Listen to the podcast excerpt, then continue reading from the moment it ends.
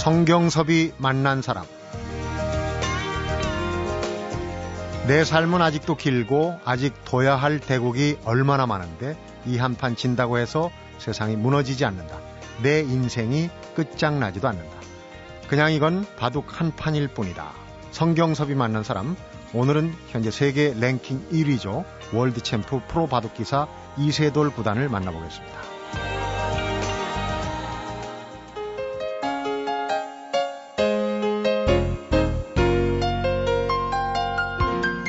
이세돌 구단 어서 오십시오. 반갑습니다. 아, 안녕하세요. 네. 반갑습니다. 아, 이거 프로필 보면 말이죠. 12살에 프로기사 입단해서 세계 바둑대회 15번 우승했고 2000년에 32연승, 2010년 복귀하면서 24연승 뭐 이 기록들을 보면 정말 명불허전 샌돌이라는 별명 갖고 있다고 그러시는데 예. 정말 그 이름에 걸맞습니다. 그런데 공부가 제일 쉬웠어요 하는 얘기도 있는데 바둑이 제일 쉬웠어요 이런 생각 혹시 갖고 계신 거 아닌지? 음, 바둑이 뭐 쉽다라고 생각해 본 적은 없습니다만 지금까지 해왔고 또 어느 정도의 위치까지 올라왔기 때문에 뭐 그것도 맞는 말이 아닌가. 어렵고 또 쉽고 뭐 이런 것 같습니다. 어렵기도 하고 예, 예. 쉽기도 하고 예, 예.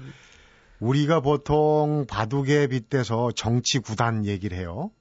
많지 않은 분들 정치인들. 근데 어, 프로 바둑 중에서도 바둑의 구단 정도면 어느 정도 경지입니까? 제가 문외한이라 우선 궁금합니다. 음, 사실 예전 같은 경우에는 프로 구단이라고 하면 입신이라고 해서 굉장히 권위가 있었는데요. 네. 사실 근래에는 좀 단의 권위는 많이 떨어져 있는 상태입니다. 음.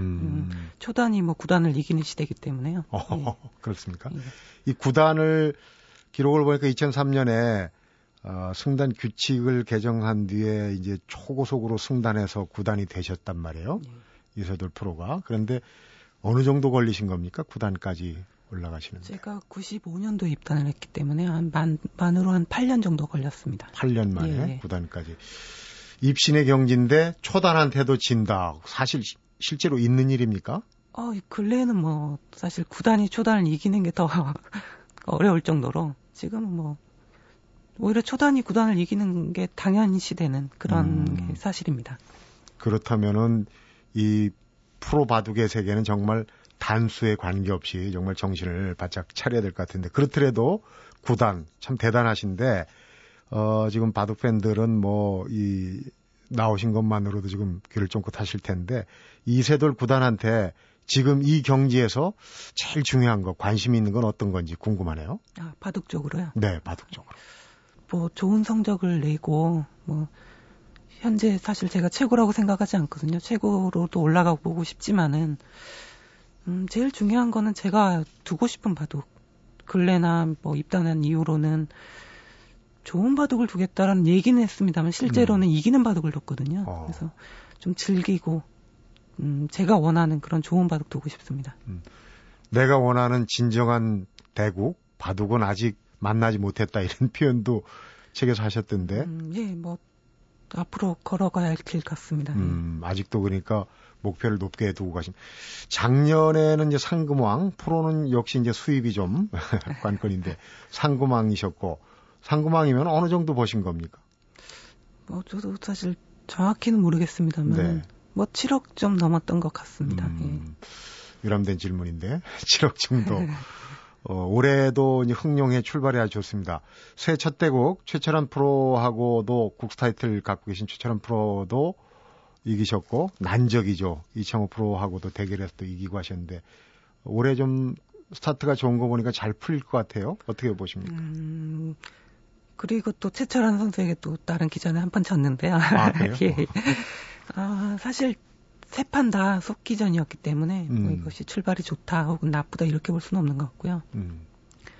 대신 지금 컨디션은 굉장히 좋기 때문에 음, 올 한해는 정말 좋은 성적 내지 않을까 혹은 뭐 또 제가 원하는 그런 좋은 바둑 돌수 있지 않을까 생각합니다. 음, 아주 팬들의 기대가 어, 클 수밖에 없는 그런 얘기를 하시는데 좀 지켜봐야 될 것 같고 올해 또 초에 어, 고향이 이제 전남 신안이죠. 신안군에 바둑 명예전당을 건립한다는 뉴스가 나왔어요. 본인은 어떻게 지금 그 구체적인 계획까지 어, 세우고 계신지 어쩐지 궁금하네요. 어, 제가 사실 그 자세한 상황을 정확히는 모르, 몰라서 어떻게 네. 말씀드리기 좀 어려운 부분도 있는데요. 네. 어찌됐든 그런 얘기가 나왔고 또 추진되고 있다면 정말 저로서는 참 기쁘고 또 영광스럽죠. 예. 네. 마동명의 전당이 고향에 세워진다. 고향 신안군에 있는 비금도란 섬 아닙니까? 예. 비금도 고향 어릴 적 기억도 있을 텐데 어떤 곳입니까?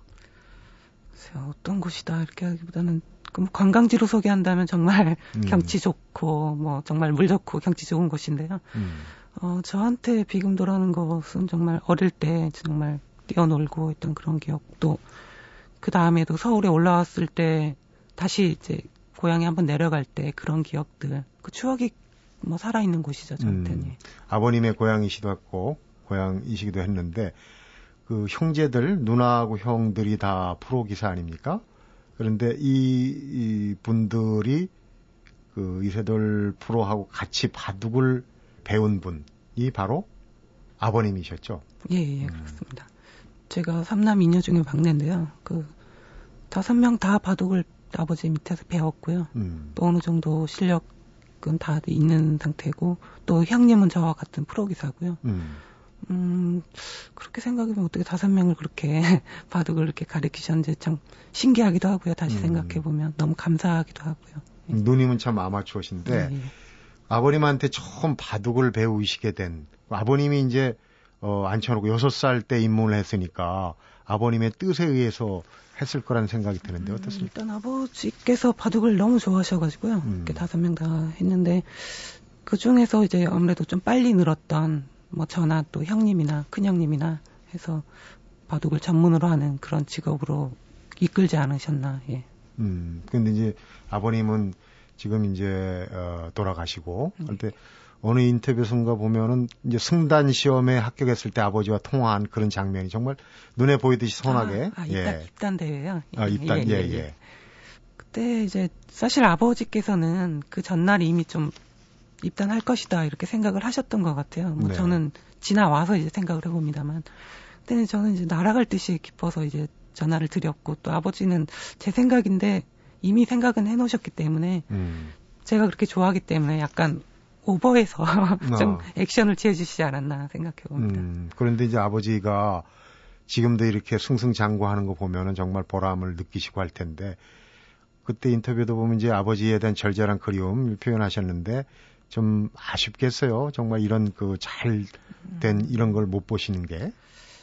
사실 아버지께서는 입단은 뭐 당연한 것이고 그것은 목표일 수가 없고 음. 또 입단에서 어느 정도 성적 내는 것은 뭐 당연한 일이고 그렇기 때문에 무조건 1등을 해야 된다 이렇게 생각을 하셨거든요. 음. 바둑을 했으면 무조건 1등을 해야 된다. 타이틀을 따야 된다. 또 혹은 타이틀 하나가 아니라 최고가 돼야 된다 이렇게 음. 말씀하셨는데 사실 아버지가 계실 때는 제가 성적이 별로 그렇게 좋지가 않았죠. 어. 그래서 정말 좀 죄송스럽고 사실 아버지가 돌아가신 이후부터 사실은 좀 어떻게 보면 정신을 차렸다고 해야 되나요? 좀 그런 면이 있어서 네, 뭐 죄송스럽죠. 네. 근데 아버님한테 바둑을 배운다고 해도 어린 나이고 그, 그 정도 수준은 뭐 되겠지만은 어, 배울 수 있는 수준 이제 점점 더 실력이 올라가면은 아버님한테 배우는 것만으로는 충족시킬 수 없는 단계가 왔을 텐데 네. 어떤 단계를 거쳤는가요? 음, 일단 제가 아홉 살이 되면서 사실 아버지보다는 조금 위에 기력상으로는 좀 위에 있었거든요. 아홉 살 되면서. 예, 예. 어. 그래서 사실 여덟 살한 말부터 너는 내년부터는 서울에 올라가야 된다 저한테 말씀을 많이 하셨습니다. 네. 예. 그래서 그래서 아홉 살 말에 예, 서울에 다시 이제 올라와서 제 권감영 사원님과 권자갑자 용자 사원님 음. 밑에 문화로 들어가게 됐습니다. 네. 권가병 예. 사범님 네. 밑에. 음. 아홉 살까지 이제 아홉 살은 아버님 사부이신 아버님을 뛰어넘었어요. 그런데 어린 나이에 사실은 쉽지는 않았을 것 같아요. 바둑을 배운다는 거, 어느 정도 경지에 오른다는 거. 음. 제일 어려웠던 게 어떤 겁니까 어릴 적에? 사실 어릴 때 뭐 어렵거나 힘들다 이렇게 생각을 했으면 제가 바둑을 두지 못했을 겁니다. 음. 그래서 굉장히 즐겁게 음, 즐기면서 정말 두었던 것 같은데요. 아까 뭐 초반에 말씀하셨습니다. 사실 근래에는 그렇게 즐기면서 정말 어렸을 때 그런 것은 많이 사라졌거든요. 사실 음. 그냥 이기기 위한 바둑이기 때문에 그런 점에서는 어릴 때가 정말 즐거웠던 것 같습니다. 음, 그러니까 이제 프로 세계에 들어오면 일단은 그런 것을 좀 감내를 해야 되는 부분도 있는데 그래서 이제 어느 정도 수준 경제에 오른 다음에 서울살이가 시작이 됐어요. 그래서 어, 권가병 도장에 들어가서 이제 서울 생활을 하게 되는데 그 이후에도 지금까지 오면 사실은 형이나 누님도 계셨지만은 바둑이라는 게 어떻게 보면은 자기 자신과의 싸움 아니겠습니까? 그 그렇죠, 예. 초기에 서울살이에도 어려운 점들이 많았을 것 같아요. 음, 사실 생각보다는 그렇게 어렵지 않았습니다. 그러니까 음. 사실 올라왔을 땐 정말 뭐랄까 좀 무섭다고 해야 되나요? 약간 그런 것이 있었는데 두렵다고 예 두려움 네. 두려움이 좀 있었는데요. 올라와서는 너무 이제 제가 막내였습니다. 그래서 형 누나들이 너무 잘해줬고요. 무엇보다도 어, 건강영사관님 또 음. 사모님께서 너무 이렇게 잘 챙겨주셔가지고요. 부모님처럼 잘 챙겨주셔가지고 사실 그렇게 뭐 크게 힘들었던 기억은 별로 없습니다. 네. 이제 좀 아무래도 그 나이 또래는 학교 공부와 바둑 일대 일단은 이제 12살에 프로 입문을 하기 때문에 그런 부분이 이제 같이 어, 병행해 나가는 게 좀 어려웠을 것 같고 공부와 바둑에 대한 갈등 이런 그, 그, 그 시기에 그 나이적인 특성에서 음, 일단 입단하기 전까지는 뭐 그런 것은 없었고요. 네. 바둑 하나만 보고 달려가는 것이기 때문에 입단하고 나서는 잠깐 생각이 있었습니다. 이제 음. 어차피 6학년뿐이 안 됐고요.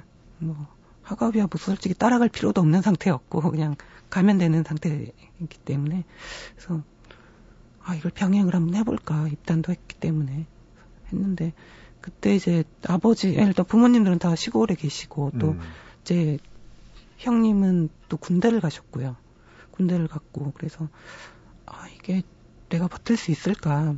그때는 뭐 큰형이 거의 아버지만큼 제가 의지하는 상태였기 때문에 음. 그래서 아 이렇게 아무도 없는데 내가 이걸 과연 병행을 해서 이겨낼 수 있을까? 아쉽지만 그래도 음, 바둑 한 길로 가는 게 더 나을 것 같다. 어떻게 보면 약간 현실적인 벽도 있었던 거죠. 음. 근데 12살 어간의 그 나이에 그런 그 어, 내 인생 행로에 대한 고민 또 스스로 결정을 내리고 한데 참 어른스러운 그런 모습인데 어떻습니까? 뭐 타고난 성격입니까? 아니면 뭐? 음, 음 사실 지금 말을 좀 해서 그렇지만 그렇게 조리 있게 생각을 했는지는 잘 모르겠습니다. 그렇지만 네. 어찌됐든 프로가 됐기 때문에 그런 거에서는 아무래도 조금 더 어른스러울 필요가 좀 있었던 것 같습니다. 네. 네. 12살의 프로 입문해서 지금 쭉 달려온 인생 이세돌 프로의 얘기를 앞으로 하나 좀 풀어서 들어보도록 하겠습니다. 성경섭이 만난 사람 오늘은 현재 세계 랭킹 1위 이세돌 프로 바둑 기사를 만나보고 있습니다.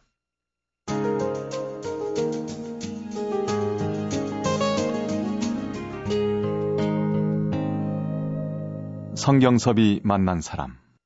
이세돌 프로가 이제 우리 세는 나이로 올해 서른 아닙니까? 음. 서른 하면은 일입 홀로 서기를 하는 시기예요. 음. 어, 이제 뭐 충분히 홀로 서기를 할수 있는 준비는 하셨는데 앞서도 아버님 살아실 때는 참 별로 실력이 어, 향상이 되지 않아서 지금도 좀 죄송하게 생각하다.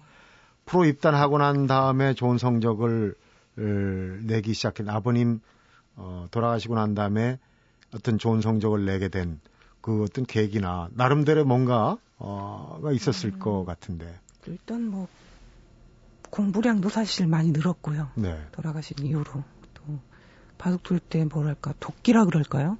예전에는 좀 어린 나이 입단을 해서 조금은 도끼가 좀 부족했던 게 음. 사실인 음. 것 같습니다. 좀 저보다 한참 다 형들이었고 제가 막내이기 때문에 좀 저는 천천히 가도 된다, 뭐 좀 놀아도 된다, 뭐 이런 생각이 좀 사실은 있었던 것 같아요. 음. 근데 제 아버지가 돌아가시고 나니까 이제 참 바보 같은 거죠. 이제 돌아가시고 나서 이제 아 이러면 안 되겠구나. 음, 죄송스러운 마음이 좀 앞섰고요. 아버지에게 음. 정말 죄송스러운 마음이 앞섰고 어머니나 또 나머지 가족들한테는 더 이상 실망시키면 안 되겠구나. 그래서 좀 공부량이라든지 좀 그런 도끼가 생겼던 것 같습니다. 음. 가장 기뻤던 거는 이제 제가 어느 정도 성적도 나고 음. 또 공부도 할 때 이제 가족들이 좋아하는 그런 모습들 때문에 더 힘이 났던 것 같아요. 그 그렇죠. 당시에. 이제 그런 부분들 내가 잘하면 가족들이 기뻐하고 네. 이런 것들이 분명히 힘이 될 거예요. 그래서 2000년에 17살 때부터 이제 서서히 성적이 오르고 2000년 말에 지금도 기억이 나시죠. 2000년 말에 아주 큰 사건이 있었어요. 아, 예. 첫 타이틀을 따내셨는데 그때 상황 어떻습니까? 지금 기억하시기에. 상대가 예. 유창혁 구단이었어요.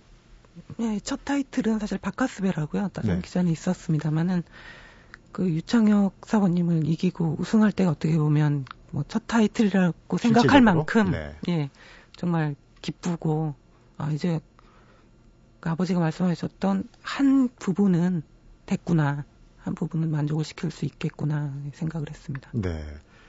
2003년에 LG배 결승전 또 이것도 사건인데 이창호 구단하고는 유독 지금도 뭐 전적이 상당히 많습니다만은 총 전적으로 보면 아직도 네 조금 어, 뒤졌습니다. 어, 뒤지고 조금 뒤져 있는데 네, 네.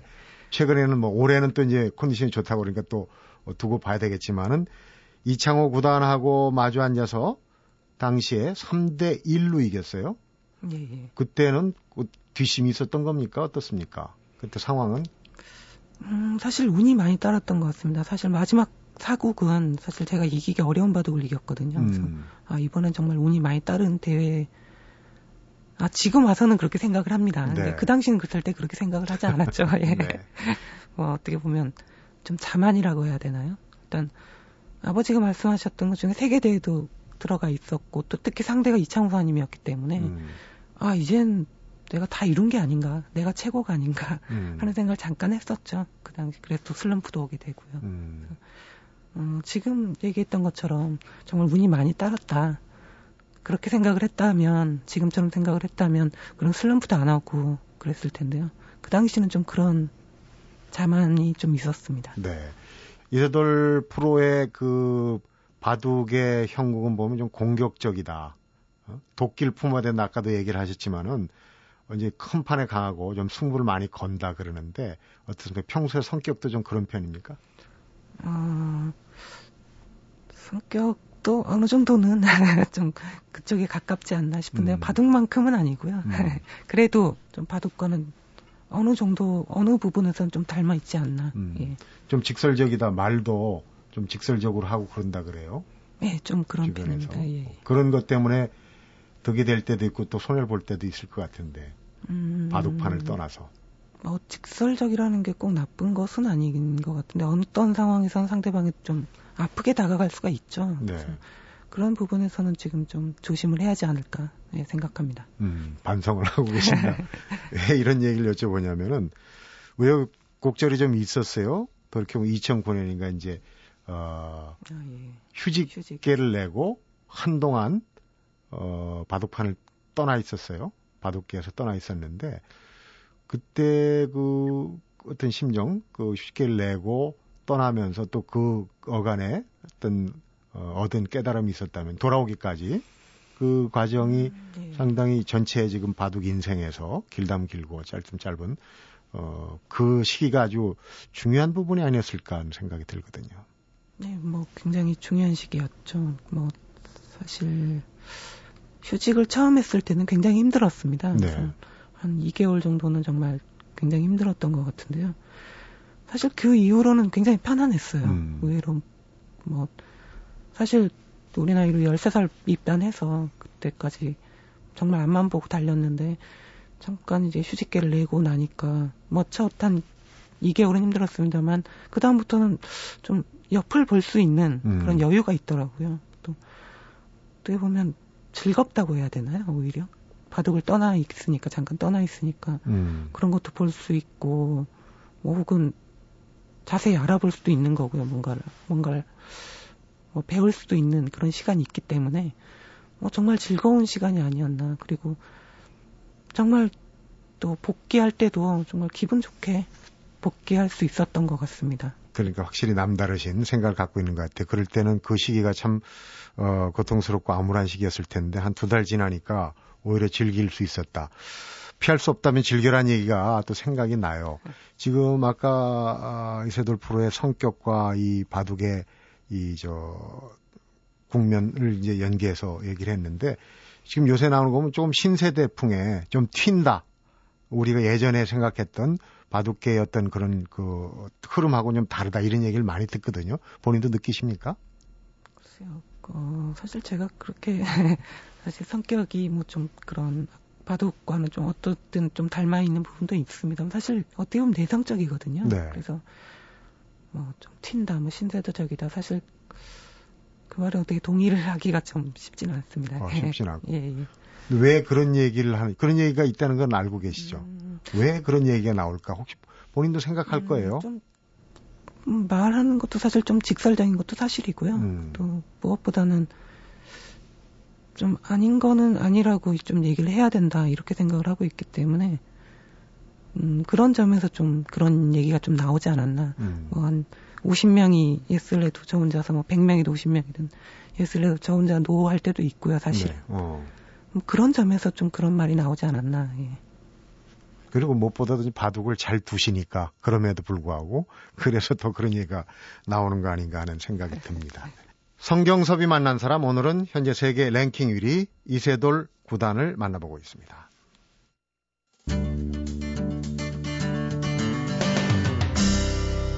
성경섭이 만난 사람. 뭐 프로스포츠든 바둑이든 이 선수 혹은 기사한테 결혼이 어떤 영향을 미칠까 여러 가지 뭐 분석도 하고 참 말들도 많이 해요. 그런데 어, 이세돌 구단은 결혼으로 인해서 바둑이 더 충실해졌다 이런 평을 많이 받더라고요. 꽤 됐지만은. 음, 지금까지 가장 잘한 일이 있다면 아마 지금 지금 와이프와 결혼한 게 아닐까 아, 싶습니다만, 아, 그 것이 뭐 바둑 결혼을 해서 바둑이 충실해졌다. 뭐 결혼이 뭐 바둑이 좋다, 나쁘다 이렇게 판단하기 좀 어려울 것 같고요. 음. 제 인생에서 음, 가장 잘한 일이고 뭐 휴직 같은 당시에도 사실 뭐 즐겁게 나중에 즐길 수 있었던 것은 음. 지금 와이프가 있어서 좀 그렇게 되지 않았나 생각합니다. 음. 결혼이 지금까지 한 일 중에 가장 잘한 일이다.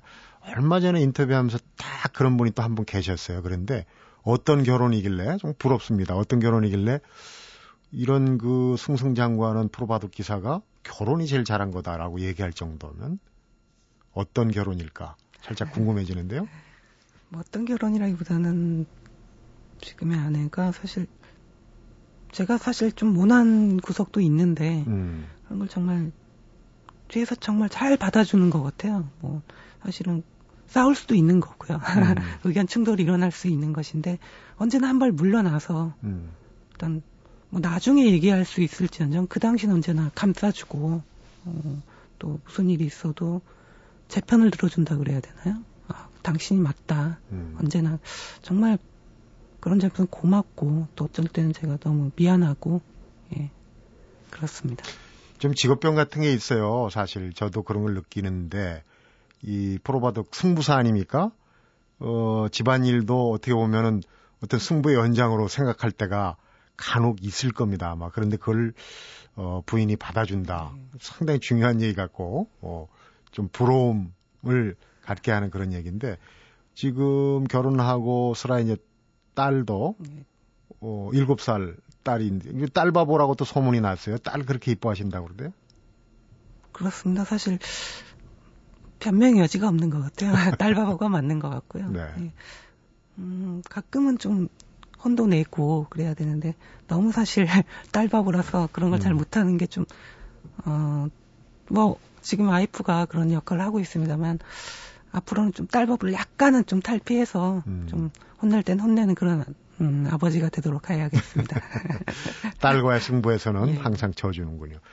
지금 이제 프로에 입문해서 쭉 얘기를 들어봤는데 이런 얘기들을 책에 담았어요. 판을 엎어라라는 제목인데 이 제목에 대해서 판을 넘는다. 뭐 얼핏 잘못 들으면 좀 나쁘게 생각할 수도 있는데 우리 이세돌 프로가 보는 판을 넘는다는 건 어떤 거? 아, 판을 엎어라는 뜻은 일단 고정관념을 음. 좀 탈피해라. 그러니까 뭐 좀 창의성에 좀 하는 발언 말인 것 같고요. 네. 음, 지금까지 바둑을 두면서 가장 고민되는 것이 그것이거든요. 고정관념. 저는 그걸 가장 싫어하는 부분이기 때문에 음. 그래서 그것을 좀 없애는 바둑을 두고 싶은데 이제 아무래도 승부기 때문에 이겨야 되는 것이 또 프로의 그거 아니 그런 길 아니겠습니까? 그래서 네. 좀 고정관념에서 고정돼 있는 그거에서 좀 탈피를 잘 못하는 것 같아요. 음. 그래서 그걸 좀 탈피하자는 차원에서 판을 엎으라는 제목을 네, 사용했습니다. 음, 바둑 두시는 분들은 이세돌 바둑이 고정관념에서 좀 많이 탈피했다고 나름 느끼는데 본인이 또 아직도 고정관념이 있다고 하는 거는 정말 그만큼 바둑의 세계가 오묘한 게 아닌가. 책 내용을 보니까 이기고 지는 건 내 마음대로 되는 일이 아니다. 하지만 이세돌답지 않은 기본은 남기고 싶지 않다 그랬어요. 상당히 자존심이 느껴지는 대목인데 이세돌다운 기보 어떤 걸까요? 음, 뭐 지금의 연장이 아닌가 싶은데요. 네. 정말 고정관념이 없는 뭐 이럴 땐 이렇게 둬야 된다 이런 음. 것이 아니라 뭐 이렇게 둘 수도 있고 저렇게 둘 수도 있다 이런 게 재바둑이라기엔 너무 좀 과장됐고 앞으로는 그렇게 가야지 않을까 예 생각합니다. 지금 30에 2립 홀로석인데 지금 하는 얘기는 내 마음 가는 대로 가도 잘못됨이 없다. 이건 굉장히 높은 경지예요. 어쨌든 그 부분을 추구하는 걸로 알겠습니다. 음. 우리가 흔히 보면은 한국과 중국, 물론 일본도 좀 있습니다만은 어, 세계 바둑의 양대 산맥이라고 그러는데 중국에서도 많이 대국을 하지 않습니까? 그런데 어떻습니까? 우리가 어, 여러 분야에서 중국과 경쟁하는 부분이 특히 바둑도 그런 부분인데 어떻게 보십니까? 중국의 바둑. 음, 지금 중국과 한국 바둑은 아마 지금 정말 딱 5대5 승부 가 아닌가 싶고요. 지금 네. 현재는. 그 전에 물론 당연히 한국이 앞섰고 지금 중국이 많이 따라왔고 탕미까지 쫓아온 상황인데요. 앞으로도 향후 한 5년 정도는 이대로 지속될 것 같습니다. 음. 그래서 5대5 승부로 그렇게 될 것 같은데 그 다음이 문제죠. 아무래도 중국이라는 곳은 인구수로는 뭐 도무지 상대가 안 되지 않습니까? 네. 뭐 엄청나게 차이가 나는데 그래서 한국에서는 좀 천재가 이끌어가는 시스템이고 중국은 음. 여러 기사들이 함께 이렇게 가는 스타일인데 저변이죠. 예, 예. 음. 중국을 상대할 만한 천재가 한국에 나올 수 있느냐. 이제 그것이 가장 큰 문제 같고요. 그냥 천재가 나오지 않고 그대로 그냥 쭉 가다가는 결국은 밀리게 되겠죠. 음. 네. 그러니까 이세돌 구단의 어깨도 사실은 지금 정상에 있지만 상당히 무거운 셈이에요. 이세돌답지 않은 기본은 남기고 싶지 않다라는 아까 얘기 다시 한번 되새기 하는데 정말 후회 없고 부끄럽지 않은 바둑을 두는 이세돌 구단이 되시기 바랍니다. 오늘 말씀 잘 들었습니다. 네, 감사합니다. 성경섭이 만난 사람 오늘은 드라마틱한 역전의 승부사죠. 이세돌의 반상 이야기 판을 어포라를 출간한 프로바둑 기사 이세돌 구단을 만나봤습니다. 사람마다 편차는 있겠지만 40살이 넘어가면 바둑이 쉽지 않다. 나 역시 그런 흐름 속에서 자연스럽게 나이를 먹어가고 언젠가는 지금의 자리에서 내려올 날이 있을 것이다. 마흔을 넘기고 당당하게 내 바둑 인생은 성공했다고 말할 수 있길 바란다. 올해 우리나라로 서른 살이죠. 이세돌 구단의 이야기는 오르막길에서 내리막길을 받아들이는 겸허한 자세를 새삼 일러주는 것 같습니다. 성경섭이 만난 사람 오늘은 여기서 인사드리겠습니다.